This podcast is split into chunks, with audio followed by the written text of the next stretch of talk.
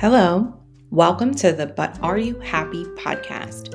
My name is Christine Vega Perez, and I'm a decision making and accountability life coach. I'm here to help you feel calm and confident to tackle all that life throws your way. I'm an RN turned life coach, mama to my two amazing boys, and fulfilled the dream goal with my husband of relocating from Pennsylvania to Florida. On this podcast, I'll share strategies and tools to get your mindset right to go after what you want with one core question in mind.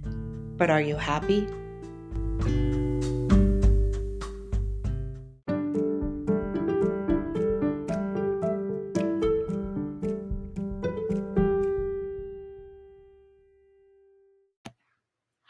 Hello, welcome back. This is episode 25 why I'm a life coach.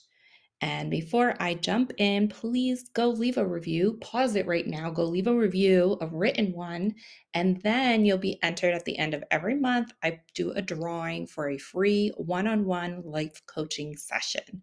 So go ahead and leave that review. It would mean so much to me. So, this episode, I decided to talk a little bit about why I'm a life coach. Now, previously on episode 17, I talked about my story of how I became a life coach. So, this is just a little different and more about my why. And I realized as I was going through my career that when I would be in leadership positions and have the opportunity to help people. Now, if you don't know, I'm an RN, I'm a nurse. So for me, it was mostly being a nurse manager or supervisor or preceptor. And I was able to teach new nurses, or at least nurses who were new to my organization, on how to go off and become an independent RN. And I loved it. I love seeing growth and just how um, people who start off unsure, you know, a little nervous, then begin to flourish and just really thrive and do amazing in their role. And so that was really fun for me. And so I even previously thought maybe I'd get into teaching at the collegiate level because I enjoyed the growth, the learning, the teaching, all of it. I really enjoyed it. So, with life coaching, I still get to see growth. Growth is absolutely amazing and that is the biggest part of what I do with life coaching is yes, I'm providing guidance and teaching tools and strategies, but at the end of it, you're able to then coach yourself. You've adapted these new strategies, you've shifted your mindset, and you have had growth, which is so impactful on your day to day life and on your big goal achieving um, journey, all of that.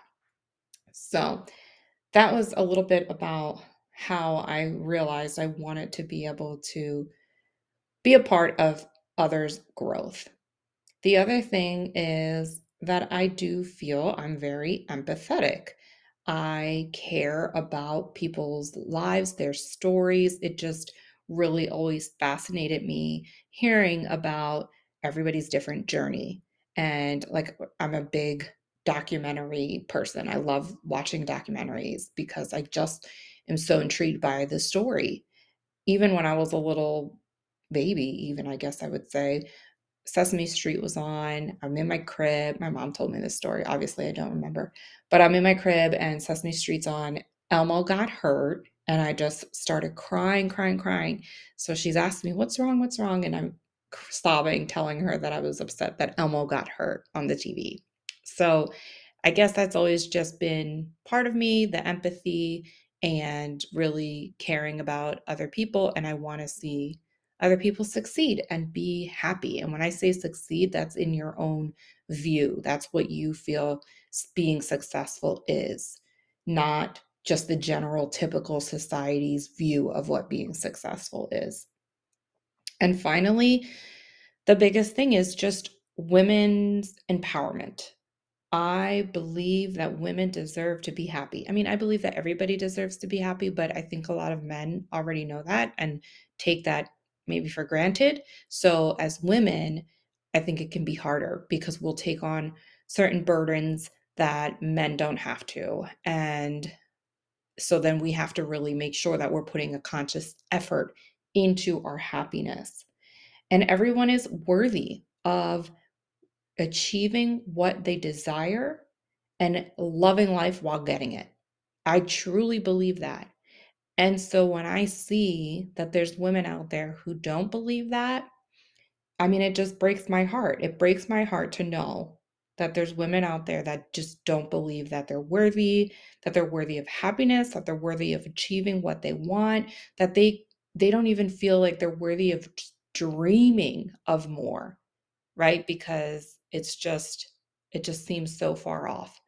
So, that's the big big driving force for me. Even when I'm tired or feeling like I'm not going to be able to keep my business going for whatever reason, you know, running this business is hard. It's not an easy thing. It's not black and white. I'm so, yeah, I'm still black and white. That's what I meant to say. You know, there's a lot of unknown. I'm a new entrepreneur. I've never owned a business. I don't know much about marketing. There's so many things that get me feeling unsure. And I keep going on mainly because of that last one that there's no way that I'm going to stop if I know that there's women out there who don't believe that they deserve happiness, that they're not worthy of what they desire, then I need to keep going because I want to spread this message that yes, the hell you are worthy. And yes, you absolutely do deserve what you desire. So I'm going to keep speaking that message as long as anyone's going to hear me. and um, yeah, that's a little bit about my why I'm a life coach. So I just wanted to share pretty simple episode today. As always, if you have topics, specific topics, I know this was just more in general, a little sharing about me, but if you do have a topic that you want me to dive into, you know I'm all about it. Send me an email, DM me on Instagram, let me know. I'd love to record that episode for you. I hope you have an amazing day.